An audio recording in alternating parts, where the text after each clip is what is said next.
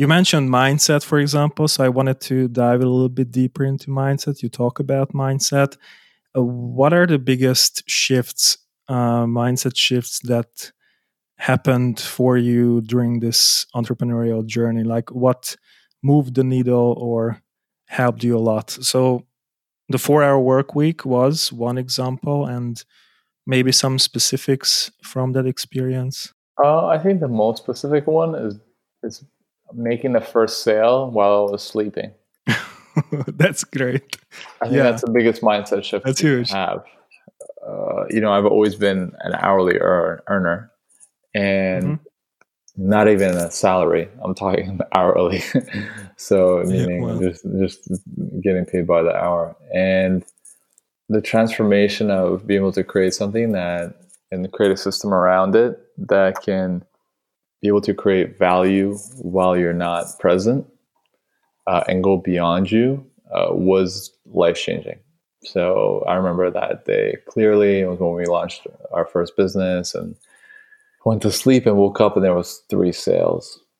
And I was like, whoa, wow. that's incredible. You know, I've never done that before where I slept and something happened.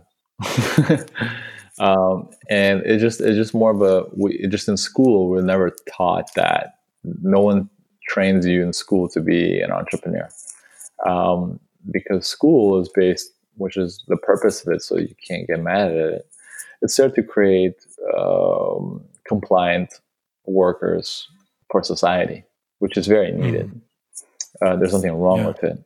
And uh, but for myself it was, it was very interesting so that was kind of a big mindset shift i would say for sure. And um, i wanted to ask you about challenges difficulties fears. Did you face those things as well? And if yes how did you overcome them or what helped you overcome those difficulties? Uh, yeah i think the most the biggest difficulty actually comes like once you actually achieve your dream. So, mm-hmm. say you sp- spoke before about and trying to get me to speak about my humble beginnings. But coming yeah. from humble beginnings, you have this idea of okay, you know what? Like once I have money and financial freedom, it's gonna like that's it. That's when I'm gonna reach the pinnacle of success, and because that's what the America sells me, and that's what the society sells me. And I'll have this house, and I'll mm-hmm. have this uh, car, and I'll have this bank account, and I can go and do this because you never have it, right? You don't know what it's like to even go to a restaurant. I've never seen a restaurant until I was like, I don't know, way older. Uh, it's not like my mm-hmm. daughter, you know, who goes to them all mm-hmm. the time or travel or flying or any of that stuff. I'm not, I'm not even talking middle class lifestyle. You know, I'm talking like we've never had those luxuries. It would just be basics all the time. So you think, mm-hmm. okay, once you able to go beyond that, that's when life is going to be set. And in reality, what we found for ourselves is that it's not all what it's cracked up to, cracked out to be, and mm-hmm. uh, and the challenge is what happens when you actually live your dream, and what happens is you have to be you can have to you have to confront reality and be honest that hey it's actually maybe not what you wanted and w- so you have to then keep searching like what is it what's what's your mm-hmm. truth and the truth for all of us is different. It's unique. You're going to have your own truth. I'm going to have my own truth. Somebody else is going to have their own truth. And the most important thing is to really seek out to what that might be and not be swayed by society or by myself, even me speaking right now, or anybody else, to sway to what your truth is and mm. to um, to go towards it. And that means you'll make mistakes uh, you know things will happen and things like that but at least you're living your own life um, and you can have other people on that journey guiding you and things like that but um, at the end of the day you will have to uh, figure it out for yourself. Yeah that's huge uh, finding your truth and um, how did you find your truth or what would you suggest people do to find their truth? Like is it through exploration? What are some ways to do that? I'll say just pay attention to yourself, like how you feel, your reactions.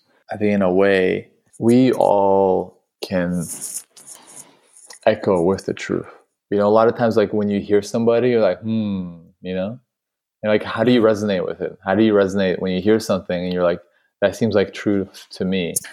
And um, that's really comes from within. So I think we all within know what that truth is for yourself yeah. and other things. So it's more about paying attention to yourself and um, and kind of just listening to it. It's it's it's a very subtle uh, thing. Yeah. So um, kind of question your reality and what a simple example can be let's say growing up you can let's say i can be peer pressure that you know my friends are going to a pub and drinking beer and watching football uh, mm. and let's say i do that for the social and the and the group thing to fit in to have friends to be out with my mates but if i'm honest let's say in those experiences in the past i'm like i really don't enjoy this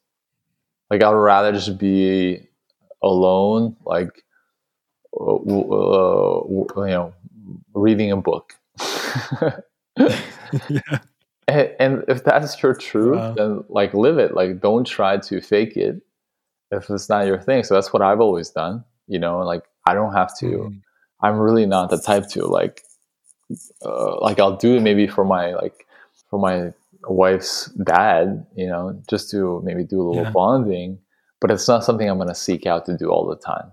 And it's just wow. like, it's it's those subtle things that you have to be just kind of honest with yourself. And and and because a lot of times, we, like I said, we just do things because we're like, you know, I don't want to be alone. So it's we we do things out of fear, you know. So Wow. Um, and you have to be strong enough to say, "Hey, I'll I'll carve this path. I'll I'll kind of figure it out and see what happens."